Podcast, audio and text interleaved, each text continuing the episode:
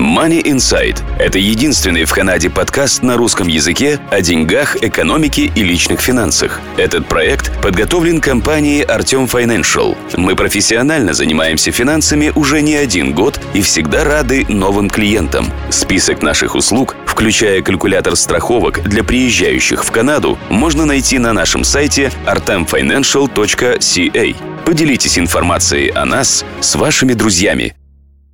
Добрый день, слушатели подкаста Money Insight, вашего подкаста о деньгах, экономике и личных финансах. В студии нахожусь я, Артем Бычков. Сегодня мы будем говорить на тему работы. Особенно это актуально для новоприезжих, новоприезжающих, новоприбывающих, тех, кто планирует приехать, тех, кто уже приехал. Э, то есть, конечно, эта информация будет полезна и тем, кто уже находится в Канаде, те, кто ищет работу, но э, много информация будет особенно важна новоприбывшим.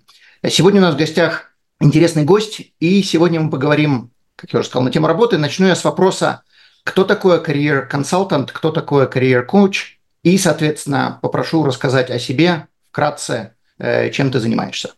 Да, спасибо большое, Артем. Спасибо вообще большое за приглашение, за возможность выступить и донести какую-то информацию людям, э, которые находятся, и тем более те, которые собираются приехать, потому что я считаю, что это очень важно. Э, сразу отвечая на вопрос, кто такой карьер-коуч и карьер-консалтант, потому что эти два понятия, они близки, но вместе с тем, и поэтому люди, собственно, их путают иногда, а, но тем не менее это немножко разные вещи так как карьер-коуч – это специалист, который э, помогает с раскрытием потенциала, с э, определением какой-то долгосрочной цели в профессиональной самореализации, э, помогает с выявлением каких-то сильных сторон, профессиональных интересов и так далее. То есть это человек, который помогает очень-очень тем, кто хочет, например, перепрофилироваться, или тем, кто просто в начале своего карьерного пути.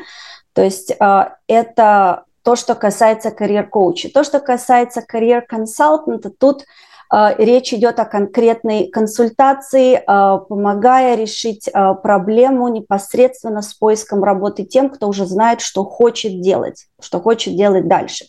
То есть э, карьерный консультант не стремится помочь раскрыть свой э, карьерный потенциал, да, а его работа просто решить насущную проблему с поиском работы.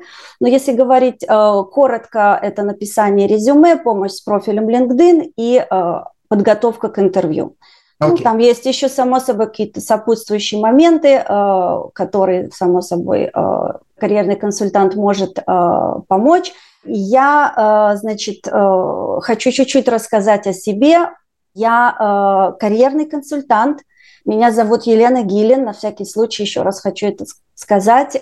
Я несколько лет назад закончила колледж Джордж Браун в Торонто по специальности Career Development Practitioner, закончила с отличием. А, и сфера эта достаточно широкая, но я для себя выбрала именно достаточно вот это вот определенное направление, а, чтобы помочь а, людям и по большей части людям русскоязычным, но не только, именно с эм, поиском работы и все, что с ним связано, а именно написание или создание резюме с нуля, грамотно составить стратегию, потому что многие люди меняли э, свои работы и свои направления деятельности по жизни, по карьерной.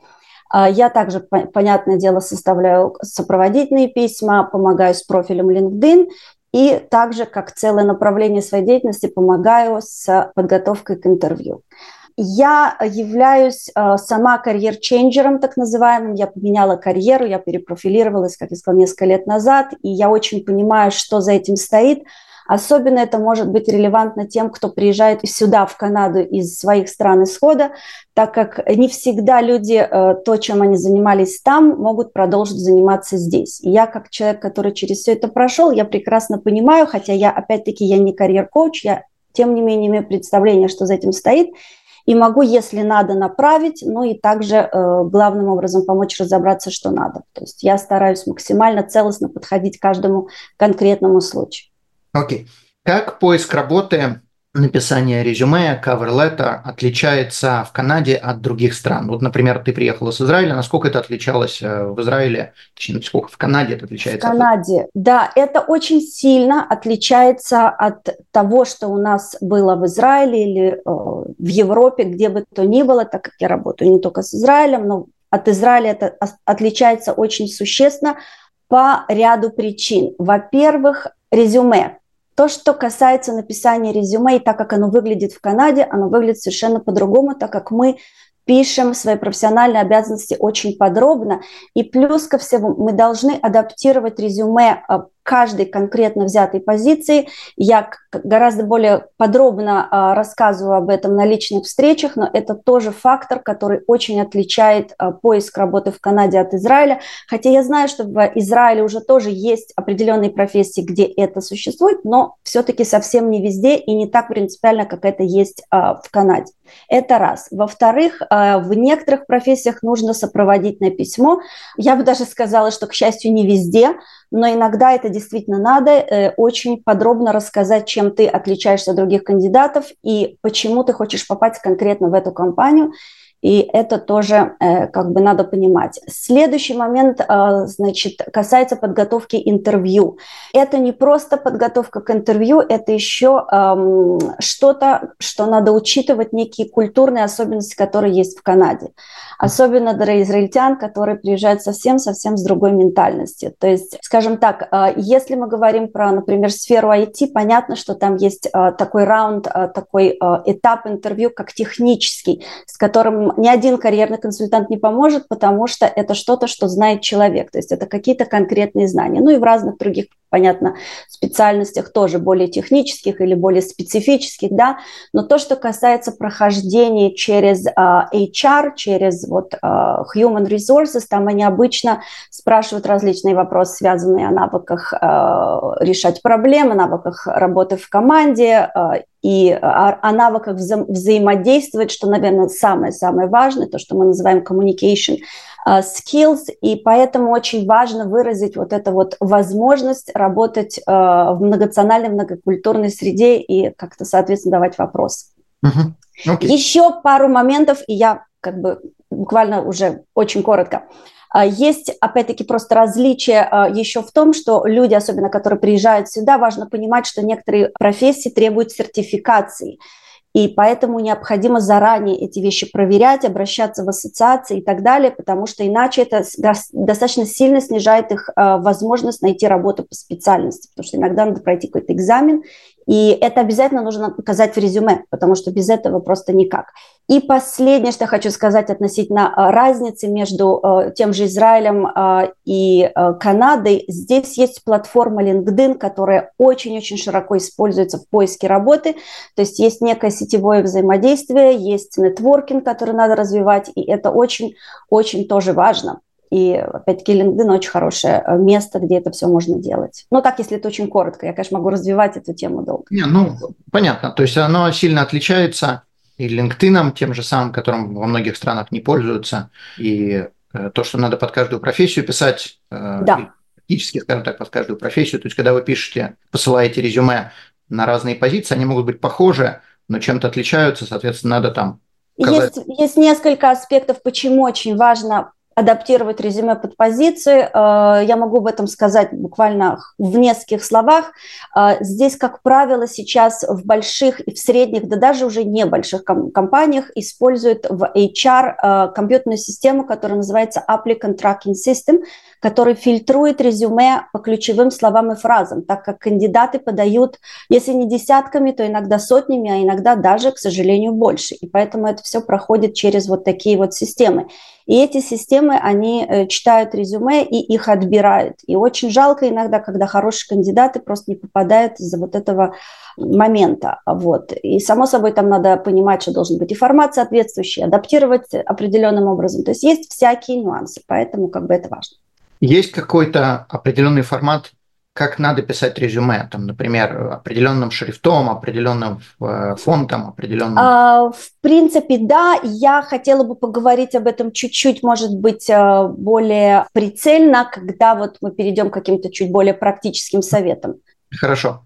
Насколько новоприбывшим важно, как работает трудоустройство в Канаде, э, насколько они должны быть как бы подготовлены к этому заранее, прежде чем они приезжают и начинают э, в этом всем разбираться. Желательно ли это начать э, до приезда? Изучать, э, чтобы обращаться, и нужно ли вообще обращаться к специалисту, как ты? То есть могут ли люди сами это сделать Ну, я считаю, да-да, я поняла вопрос, спасибо. Я понимаю, что Опять-таки, это дело индивидуальное, субъективное, но мне кажется, что если можно это сделать чуть-чуть заранее, если позволяет время и возможности, то лучше это сделать заранее дабы по приезду на человека э, сваливается огромное количество э, бытовых проблем, которые надо разрешать, начиная от съема и заканчивая какими-то там другими вещами, там, типа устройства там, детей в школу и так далее. Поэтому какие-то такие вещи, э, как, например, просто подготовить резюме и понимать, что за этим стоит и как работать с резюме – это очень важно. Так же, как и достаточно хорошо понимать, что стоит за процессом интервью, потому что оно немножко, все, немножко-множко отличается от того, к чему э, люди привыкли э, в Израиле.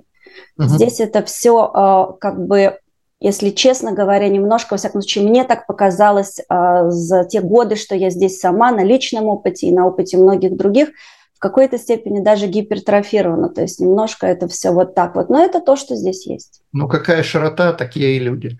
Так, да. Окей, хорошо. Я еще добавлю, э, что, как ты вот сказала по поводу лицензии, здесь то, что вы были электриком, там, или сантехником, или, не знаю, медсестрой 20 лет в другой стране, это совершенно не значит, что вы можете приехать и начать работать электриком нифига. Даже если люди имеют мастерс дегри, даже если они имеют PhD, это крайне прискорбно, скажу честно, но это, так сказать, э, я на личном уровне выражаю сочувствие, но, к сожалению, ничего с этим сделать нельзя. Надо людям опять заново подтверждать, тратить на это время, тратить на это даже, возможно, деньги. Да, причем э, в некоторых случаях, как если врача переучиваться, то это несколько хороших лет жизни при, при идеальных условиях, что у вас есть и язык, и деньги, и вы готовы там сдавать эти экзамены, но это все равно не за неделю вы это сделаете. Окей, хорошо. Что такое вообще э, готовность к работе? Вот я, скажем, я приехал в Канаду, я готов к работе. Что это может означать?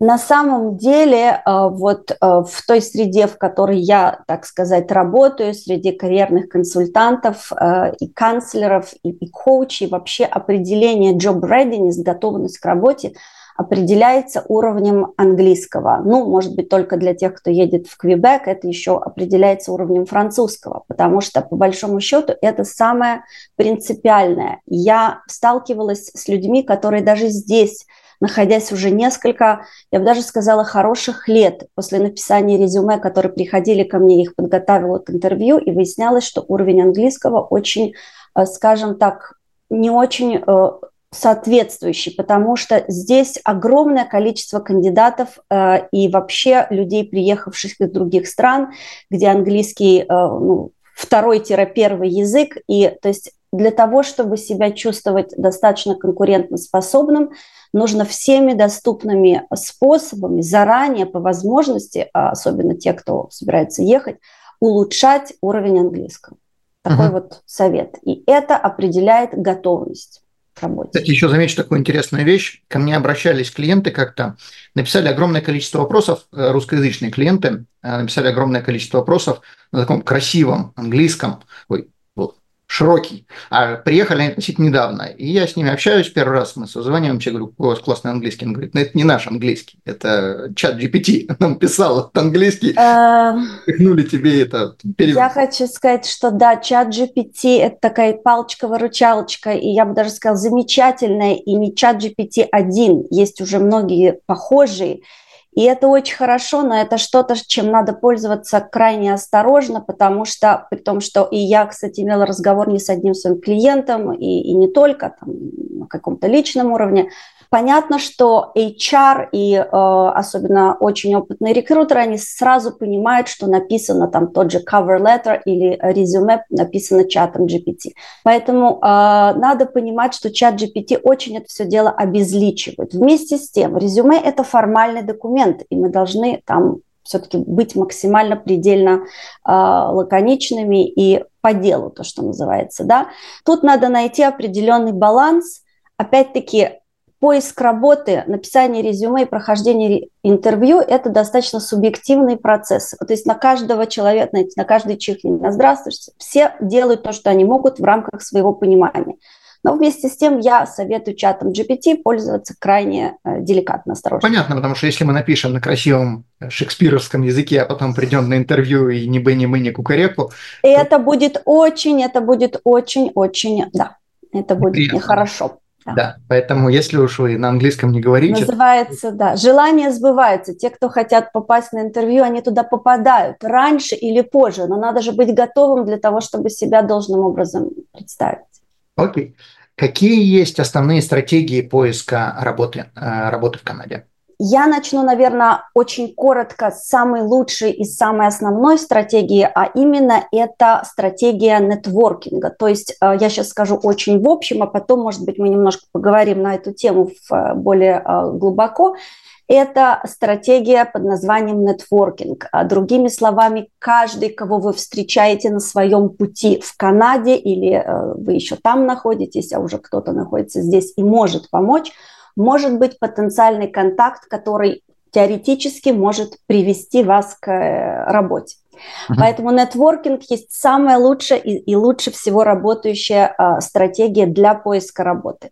А, вторая, а, как мне кажется, тоже очень жизнеспособная стратегия, это стратегия, я ее называю proactive strategy, и это а, просто поиск онлайн, но это, скажем так, правильный отсев вот этих вот постингов, вот этих вот объявлений о работе. И а, особенно а, я имею в виду адаптацию, кастомизацию резюме и, если нужно, cover letter под позицию. Это вот так называемый такой proactive strategy, да. А, в свое время, особенно для а, кандидатов из сферы IT, была еще а, достаточно работоспособная стратегия, которая называется Massive Hunt – это когда делается одно ультимативное резюме под все позиции, потому что особенно айтишники, они должны подчеркнуть свои технические навыки. И иногда это э, как бы работало. Я могу сказать, что иногда очень-очень редко. Это работает до сих пор. Поэтому очень рассчитывать на такую стратегию я бы не стала. Но тем не менее это тоже, что есть. Вот. Это вот так, если коротко про стратегии. Есть еще какие-то, скажем так, пути, которые могут помочь в поиске работы, но это, я думаю, самое основное.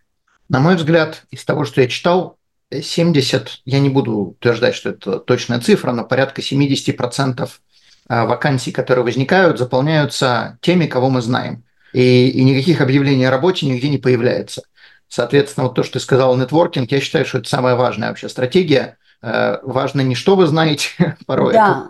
И я скажу, что то, что я читала, эти источники, которые, к которым я обращалась, начиная с учебы и заканчивая вот по сегодняшний день, а уже с тех пор прошло несколько хороших лет, говорят 80% позиций, даже не 70, а 80% позиций, они так называемые эм, позиции, которые относятся к, на английском это называется hidden market, то есть это позиции, которые выходят изнутри и на нее на них, вернее, подают какие-то кандидаты, которые вот находятся внутри компании, переходят с отдела в отдел, или же это кто-то, кто делает так называемый внутренний referral, uh, внутренний какой-то вот uh, перевод резюме, и поэтому это тоже очень сильно повышает uh, возможность человека попасть на интервью. Поэтому конечно. это, конечно, это самое лучшее, это друг приводит друга. Это, это лучшее, что может быть. Да. Я советую людям, вот реально практичный совет, взять на вооружение, не я его придумал, а я его перенял.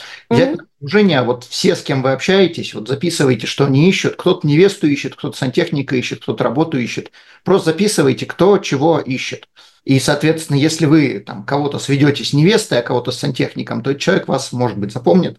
А, и когда вы будете искать работу, может быть, о вас вспомнит, что вот там Вася когда-то мне помог, вот давайте теперь Васе поможем. Стратегия работает, и в моем бизнесе работает тоже. Мне тоже иногда с невестами, с сантехниками звонят, хотя я ни к тем, ни к другим я отношений не имею, но уж к невестам точно. Соответственно, если я кому-то помог, то ну, на самом деле историй таких очень много и на личном уровне, и на уровне моих клиентов, когда кто-то кому-то сказал соседу э, в лифте, или это был, я не знаю, сосед по дому, и у соседа был какой-то друг, который искал кого-то, и, в общем, человек за полторы-две недели трудоустроился. Mm. То есть надо, по большому счету, вот идешь к врачу, и врач спрашивает, как дела, все неплохо, но я ищу работу. И, э, честно, я даже сама делаю, честно скажу, и это очень-очень-очень а, важно не стесняться, вытаскивать из себя так называемого э, экстраверта, и даже если люди как бы не привыкли просить и не любят и чувствуют себя с этим как-то дискомфортно, вот когда ищешь работу, про это стоит забыть и просто кричать об этом прямо на каждом. Здесь важно еще не только кричать, потому что если мы выйдем на улицу, будем кричать, нас, на нас внимание. Ну, я фигурально говорю. Ну да, я, ну, я, я, я тоже. Э, просто кричать над тем, кто о нас чего-то знает. То есть, если мы одному помогли с сантехником, с невесткой, с тем, с тем, с тем. С тем конечно, с если мы помогли кому-то, то этот человек будет более расположен нам да. также помочь. Но я хочу сказать, что это может быть совершенно разные люди, как, например, соседи или как, например, врачи, или общаться. разные другие. Это надо общаться, это могут пойти там мамы встречать детей в школу, разговориться между собой. И такие примеры у меня были. То есть как бы это как бы пути Господни исповедимы действительно вот э, так, как оно слышится. У меня Поэтому... ощущение, что вот так вот премьер-министров и избирают, что тут нам кого-то... Эм, да, оставим эту тему, не будем. Это как бы другая тема нашего разговора, наверное, в другой раз. Да. да. Насколько важно вообще, как бы я это затронул, но я хочу еще... Да, раз... да, да. Значит, э, как я уже сказала, я не хочу повторяться, но я все-таки хочу дать какой-то чуть-чуть э, больше, то, что называется, input э, в два конкретных направления нетворкинга. Первое направление нетворкинга – это личный нетворкинг, только что о котором мы поговорили сейчас достаточно подробно. Расширяйте круг общения – Понятно, что есть люди, особенно приезжающие из Израиля, у которых вообще никого нет, но поверьте, поверьте, на, на нашем опыте, даже если вы никого не знаете, вы быстро познакомитесь так или иначе, это все произойдет быстро, незаметно, но вот надо держать в голове, что именно вот э, стоит говорить о том, кто вы, что вы, чем вы занимаетесь и так далее. И это есть, э, так сказать, личный нетворкинг и личные э, рекомендации. Это как бы первое. И второе, собственно, э, о чем я хочу поговорить, это профессиональный нетворкинг. То есть профессиональный нетворкинг, его самое грамотное развитие в Канаде является через LinkedIn а именно а, через контактирование с людьми в конкретно взятых компаниях. То есть э, важно смотреть компании, в которых есть интерес работать, чтобы получить а, более подробную информацию о компаниях изнутри, понимать их культуру, какие-то ценности, чтобы понять, вообще вам это интересно или нет. Само собой, люди, которые находятся на этих позициях несколько лет, они смогут сказать своей перспективы, как им это вообще даже могут быть как бы как наставники, но это зависит, конечно, насколько далеко зайдет общение э, с конкретно взятым человеком, но я знаю, что и такое бывает абсолютно точно. Э, само собой, эти люди смогут дать какую-то э, лучшую информацию о рынке труда в конкретно взятой отрасли, в которой находится человек, чтобы понимать вот о требованиях рынка, о тенденциях, перспективах и так далее развития в конкретно взятой области. И все это делается через то, что называется информационное интервью, так называемое informational interview, когда находится конкретный человек, работающий в конкретной компании. Я даже не советую посылать ему connection request, я советую ему посылать, как правило, сообщение с просьбой уделить 10-15 минут времени, чтобы поговорить. Это тот случай, когда мы не просим ни в коем случае нас трудоустроить, и вообще неизвестно, есть позиция в той компании или нет, но это что-то, что дает возможность э, в том числе попрактиковаться в представлении самого себя, то есть так называемый интервью skills, вот потренировать и повысить свою уверенность, само собой, ну и, как я сказала, узнать всю ту информацию, которую я сейчас вот сказала. Как, к большому огорчению далеко не все люди, которым ты посылаешь сообщений, вот представляешь себя в сообщении, к сожалению, не все отвечают.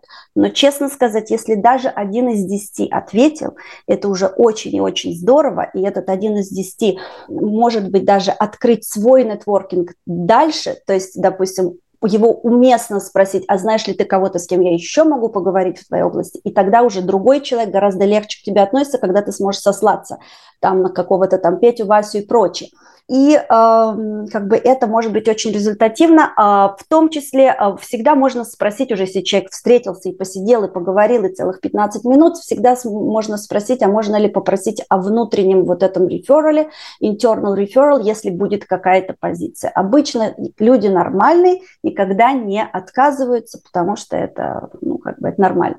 Но вот, можно поэтому... спросить, нет ли у тебя компромата на твоего начальника, чтобы попасть а... в компанию? Ну, Да. В, Канаде, в Канаде мы стараемся себя вести максимально, скажем так, деликатно, очень так на вытянутых э, на да. дистанции, но тем не менее э, это что-то, что очень принято, и LinkedIn как бы всем в помощь, чтобы это все осуществлять. Угу. Ну там есть два, два типа счетов, один бесплатный, который, по-моему, не позволяет особо незнакомцам писать? Ну, я могу сказать, что я лично делала такой нетворкинг, э, потому что я, как уже сказала раньше, я перепрофилировалась, я контактировала с людьми, и Конечно же, не все отвечали, но люди отвечали. Как правило, послать сообщение, вот сделать connection далеко не все. Там даже кнопки иногда у людей такой нет. А послать месседж, это есть практически везде, и я это делала в тот момент, когда у меня не, не был платный аккаунт. Поэтому это, как правило, не проблема. Ну, я это называю вызвать на кофе. Да, да, вы, такой, такой виртуальный, как правило, как правило, виртуальный, вряд ли это будет что-то такое как бы in person, вот, поэтому, да, э, это очень, а, очень может быть хорошо. А, кстати сказать, говоря еще о LinkedIn, надо не забывать, что это прекрасная платформа такая, как как бы ее назвать, educational. Там есть семинары, там есть воркшопы, там есть всякие learning, чего, чего там только нет. Поэтому это тоже, что что-то не э, стоит сбрасывать со счетов и посматривать, что есть. Угу. Okay. Может пригодиться. Путешествуете? Мы обезопасим ваш путь. Страховки на все виды путешествий приезжающим в Канаду туристам. Калькулятор страховок находится на нашем сайте touristinsurance.ca.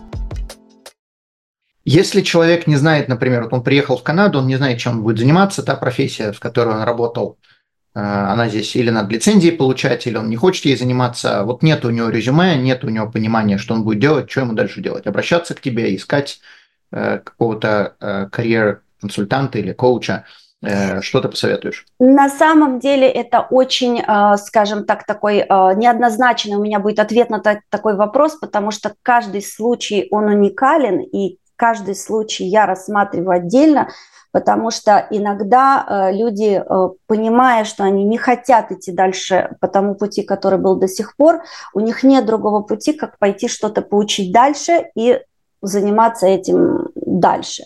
Это зависит. А, я всегда рада, если я лично не могу помочь, перенаправить человека туда, где ему помочь могут.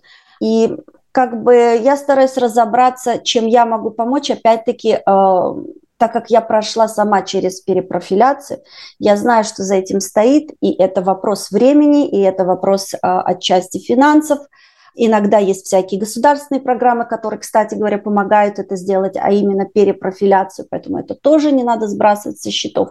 В общем, это надо разбираться в каждом случае индивидуально, я бы так сказала. Окей. Okay. Мы уже поговорили на тему резюме и cover letter. Что там надо писать, что не надо писать? Какие ты можешь дать советы? Окей, okay. значит, а, говоря о каких-то практических советов по написанию резюме, я бы это привела, опять-таки, за неимением возможности говорить об этом много и долго, к какому-то э, ключу типа «что делать и что не делать».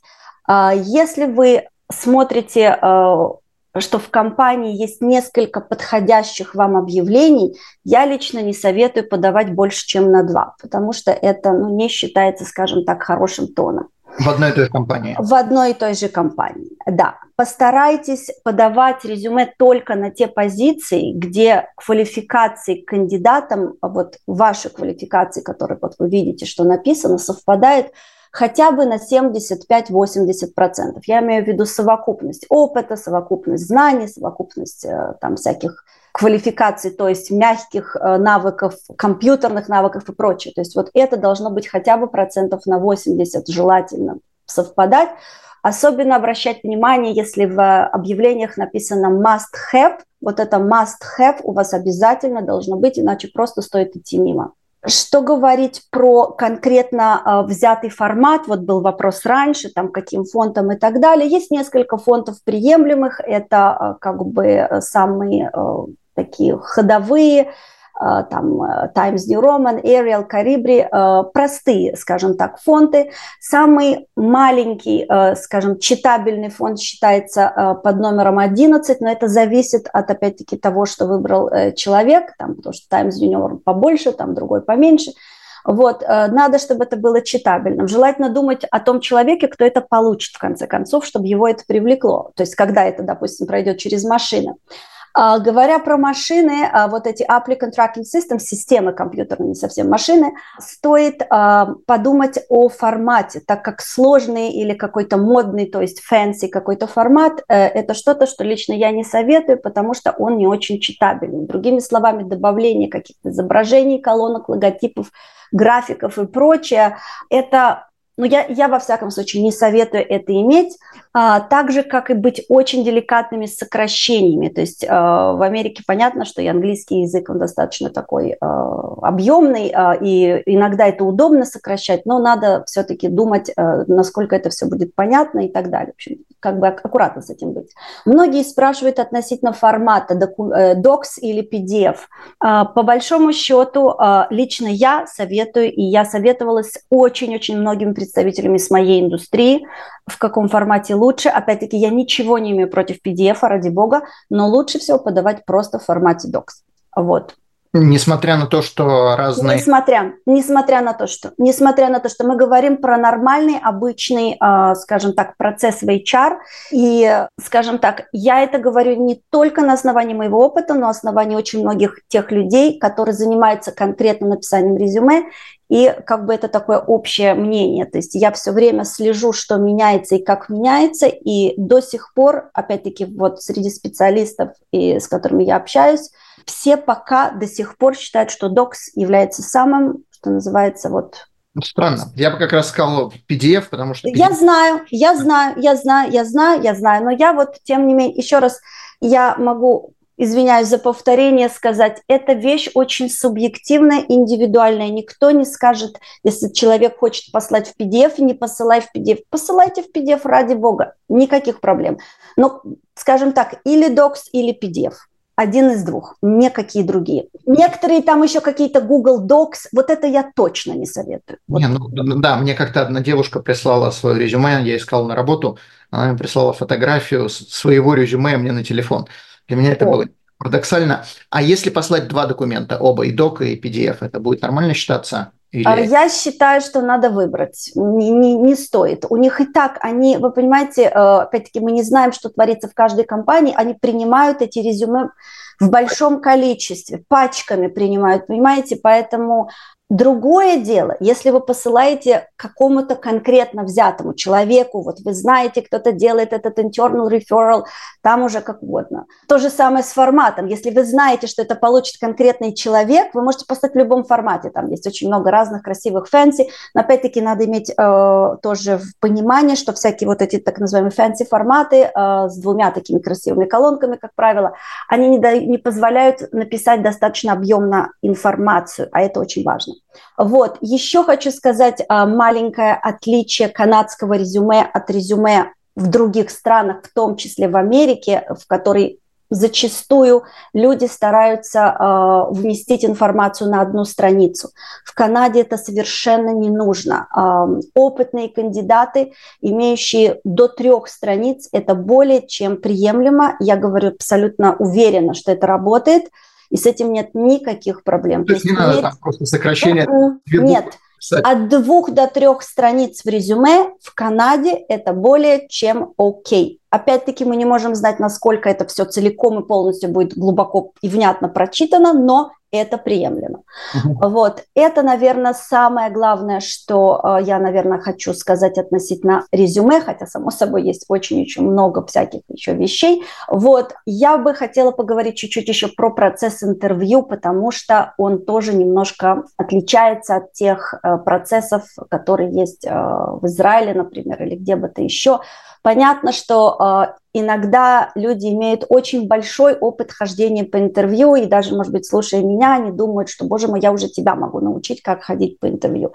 Это здорово, если у вас есть эта уверенность, но тем не менее в Канаде стоит обратить внимание на некоторые вещи. Во-первых, э, в Канаде очень принято спрашивать вопрос сейчас, в последнее время, среди значит, вот моих клиентов в том числе, не расскажи о себе или расскажи о своих квалификациях, а спрашивать расскажи о нашей компании или что ты знаешь о нашей компании или почему ты хочешь работать именно в нашей компании.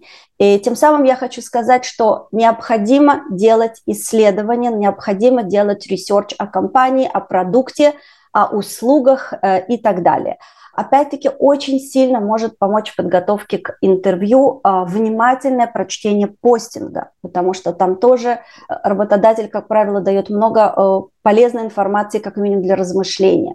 Очень важно, опять-таки, в процессе подготовки а, прописать, опять-таки, это мой личный совет, но я считаю, что это очень э, такой workable совет, работающий хорошо совет, прописать э, в нескольких строках какие-то определенные примеры из жизни, потому что это то, что здесь, как правило, спрашивают на интервью. Опять-таки, уметь правильно, грамотно рассказать о себе, это тоже очень-очень важно, поэтому этот вопрос э, надо правильным и должным образом выстроить, не упоминая ничего личного. В Канаде очень сильно, э, в Канаде абсолютно и целиком не принято говорить никакой личной информации. Поэтому отвечая на вопрос «tell me about yourself» или «tell me about yourself and your qualifications» или что-нибудь такое, experience – ни в коем случае не рассказывайте каких-то э, личных э, вещей, там, предпочтений, в общем, что бы то ни было. Рыбалки и тому подобное, это здесь... Э, да, более того, я даже не советую упоминать, вот э, я приехал, там, вот как у меня там были там случаи, вот я приехал из Украины столько-то времени тому назад.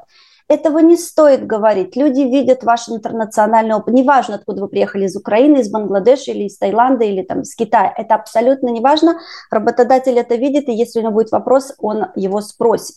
Опять-таки, очень важно, подготавливаясь э, к интервью, иметь вопросы к работодателю. Исходя из моего личного опыта и вообще исследования этой темы, 50 порой процентов успеха вообще прохождения интервью зависит от правильных вопросов э, непосредственно к работодателю. Поэтому ни в коем случае, чтобы не случилось ситуации, когда они спрашивают, есть ли у тебя вопросы к нам, чтобы была ситуация «нет, мне все понятно». Хотя зачастую бывает ситуация, что работодатель очень много рассказывает и о компании, и о позиции, и там, о каких-то конкретных деталях. Все равно это очень-очень-очень важно. То есть вот эта вот часть подготовки, она очень а, важна. И, а, само собой, а, не могу не сказать по поводу практики. Очень, особенно люди, которые не привыкли рассказывать о себе на английском в большом количестве, очень полезно включать камеру в телефоне, в компьютере, в зуме, где угодно, где вам только удобно, и себе задавать вопросы отвечать. Само собой, можно практиковаться на родных и близких, но на камере это работает очень хорошо обращаю внимание, что ответы на вопросы должны, не должны занимать много времени. То есть это буквально, там, я не знаю, полторы-две минуты. То есть не нудить. Что-то, не нудить, вот точно. Опять-таки что-то, что я тоже бы хотела посоветовать людям, которые приезжают из Израиля, в частности.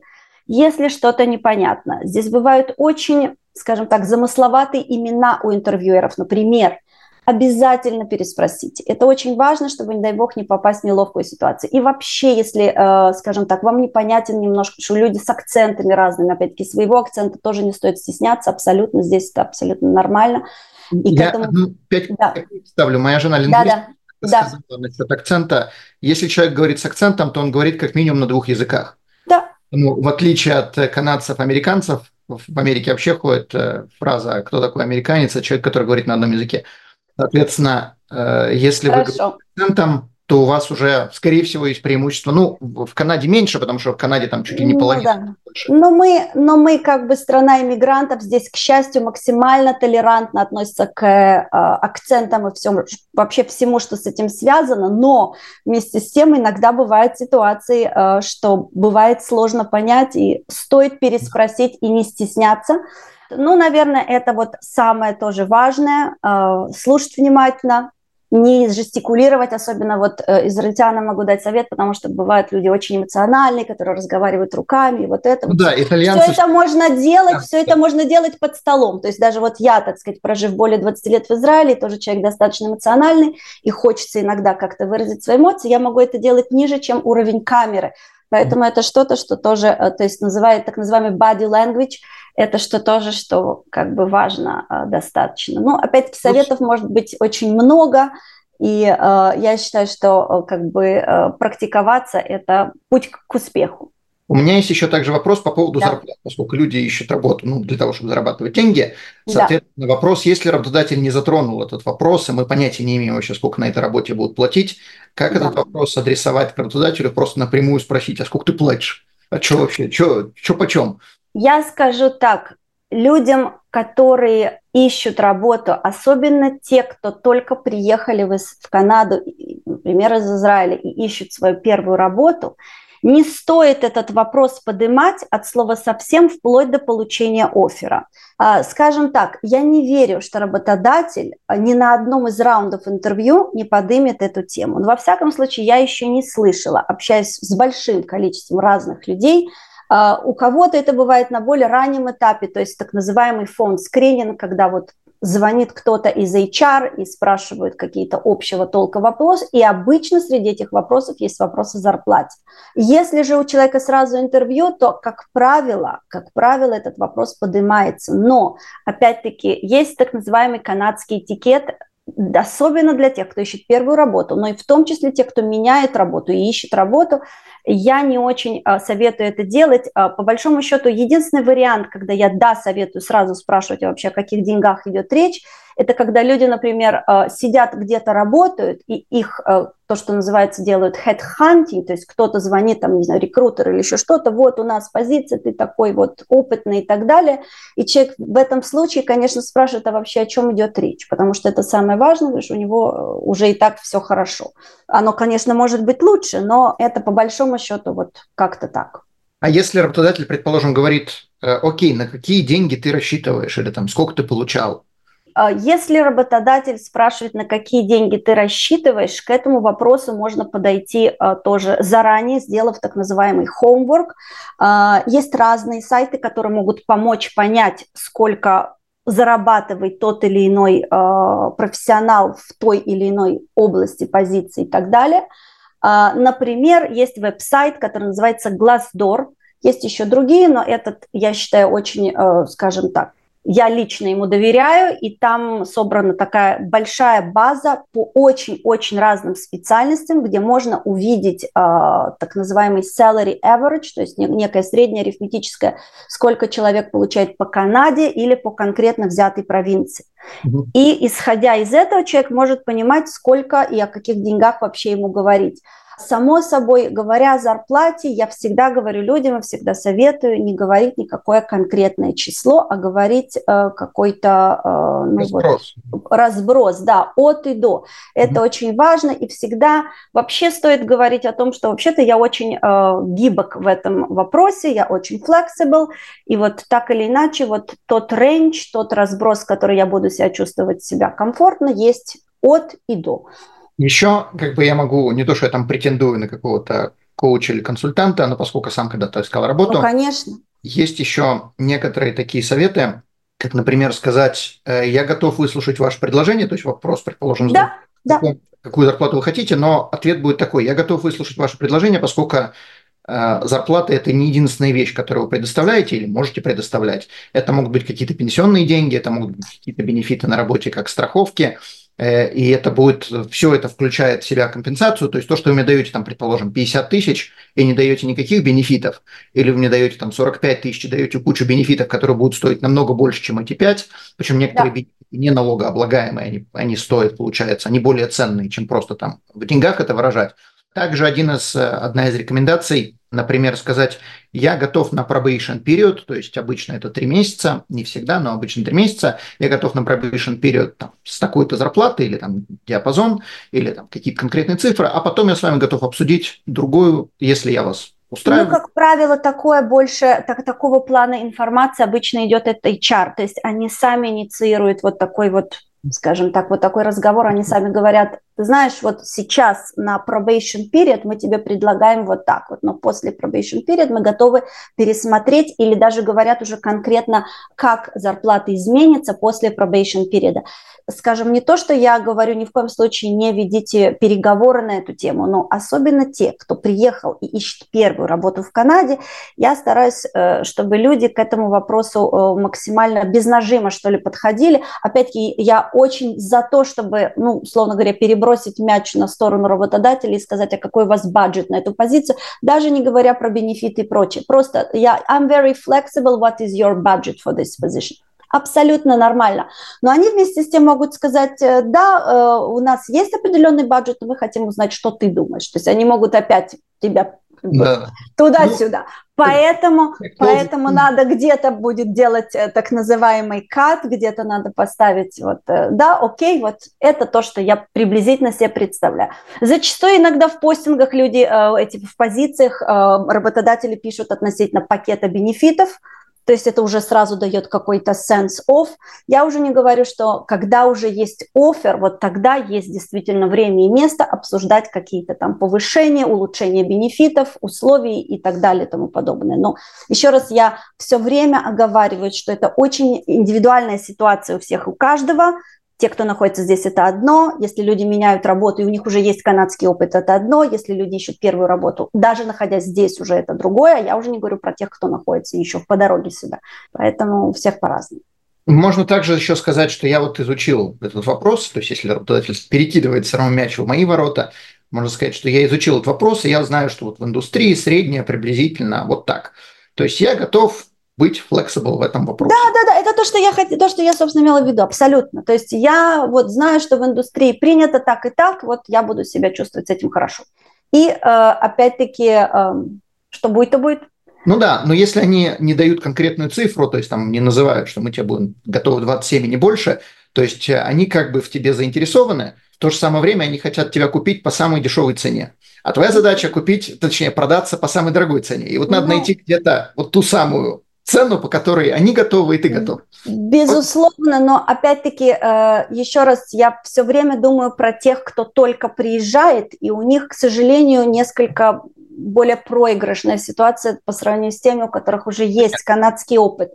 Поэтому как бы надо быть аккуратным, осторожным. Это не то, что прям кидаться прям на, на, на, на, да. на эти работы, надо, понятно, что выбирать, но, но все-таки, да. Вообще, в принципе, э, формула очень простая. Если человек посылает резюме, и э, нет отклика, значит не работает резюме. Если человека зовут на интервью, но там есть какие-то проблемы, само собой есть какие-то проблемы с интервью skills.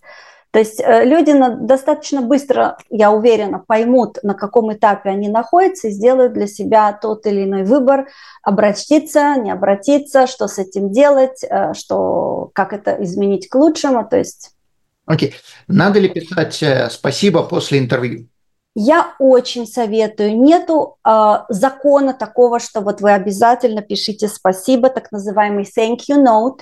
Но лично я очень-очень советую это делать, э, потому что это показывает энтузиазм, мотивацию работодателю, которая очень, э, ну, скажем так, э, важно показать.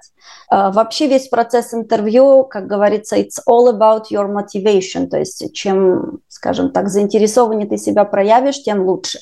Поэтому да. Еще один совет, который я слышал я его тоже применял, когда искал да, работу. Да, да. Когда интервью заканчивается, я спрашивал у, ну, короче, тот, кто интервью... интервьюера, интервьюера. Интервьюера, да. mm Я спрашивал у него, окей, вы сейчас не примете решение, то есть, предположим, вы там еще 20 человек хотите проинтервьюировать, соответственно, у вас будет решение по поводу меня через какое-то время. Когда я с вами могу follow up, если от вас не услышу ответа? То есть просто, чтобы не сидеть, не ждать по полгода, потому что бывает так, что через полгода могут да, что-нибудь видеть. Да, да. Э, Это что-то, что я тоже всем советую на, на личных встречах. Э, как бы, да, опять-таки советов очень много, и этот совет, который я обязательно всегда всем даю, то есть что ожидать дальше? Потому что, к сожалению, канадский работодатель, он не Дед Мороз, не очень добрый порой. И Можно, можно, да, можно попасть в неизвестность, э, и это, да, это неприятно. Окей. Есть какие-то еще советы, которые ты бы хотела дать людям, э, что мы еще не обсуждали? Ну, на самом деле, э, я думаю, что основные вещи я уже упомянула. Э, единственное, что я, наверное, хотела бы еще раз, может быть, сказать, это то, что очень важно понять в качестве кого вы будете работать в Канаде, то есть если особенно для тех, это, скажем так, информация, которой люди едут, а, в, а, допустим, из Израиля в Канаду, то есть насколько вы действительно сможете работать в той позиции. Это может быть, там, скажем так, если человек директор, он может быть работать в начале в качестве senior менеджера или еще что-то, но насколько человек действительно может продолжать работать в своей профессии, потому что иногда я столкнулась с тем, что так как это называется, например, в Израиле, это не всегда точно так же называется в Канаде. То есть это очень важно понять свое место на канадском именно рынке труда и в соответствии с этим искать работу. То есть вот условно говоря, понимание названия позиций, их может быть несколько, это совсем не обязательно, что это будет какая-то конкретно взятая, там, не знаю, job title, но тем не менее это что-то, что даст человеку гораздо лучшее представление, как искать работу, ну, если мы уже говорим о прицельном таком поиске работы. Я бы еще добавил сюда, э, не забывайте, что работодатели, э, то есть те самые роботы, они вас изучать не будут, но работодатель или тот же сам Human Resources а, будет смотреть, что у вас написано в social media, какие у вас фотографии. Желательно а, полуголым, полупьяным и тому подобное удалить из всех профайлов, посмотреть вообще, как вы выглядите на интервью, не с жвачкой приходить, не полупьяным, что довольно-таки случается нередко – да, к сожалению. Поэтому, да, и, и все-таки наличие LinkedIn профиля. Есть очень небольшой э, спектр профессий, где наличие LinkedIn действительно не обязательно. Может быть, это относится больше к индустриальным профессиям. Ну, в общем, есть, скажем так, профессии, где это не прям супер принципиально. Но, тем не менее, LinkedIn должен быть в профиль, я имею в виду LinkedIn, должен быть в порядке, потому что там мы как раз ставим свою фотографию и HR. 10 из 10 пойдут и посмотрят, что это за профиль, что это за фотография и так далее. То есть это, ну да, к сожалению, к счастью, к сожалению. То есть ну, это... это данность. Я, бы, я, я уже перестала для себя, скажем так, это оценивать как э, с каким-то знаком плюс или минус. Это то, что у нас есть. Ну, нас оценивают потому, как мы выглядим. Да. Встречают. Ну, встречают встречают по да. Окей. Елена, огромное спасибо. Было очень много всего полезного, интересного. Э, мы обязательно разместим твою информацию под этим видео, под этим подкастом. Не забывайте подписываться, делиться информацией со своими друзьями, знакомыми. И, соответственно, задавайте вопросы. Если нужно будет, пригласим Елену еще раз. Спасибо. До свидания. Большое спасибо. Всего доброго. Данный подкаст сделан лишь для вашей информации. Компании, инвестиции, страховые продукты и другие материалы, упомянутые в подкасте, упомянуты лишь для ознакомления и не являются рекомендацией к действию. Так как мы не знаем вашей конкретной ситуации, то мы не можем нести ответственность за ваши действия после прослушивания подкаста. Пожалуйста, обращайтесь к специалистам, если вы не уверены, как поступить. Спасибо, что слушаете нас и не забывайте задавать вопросы.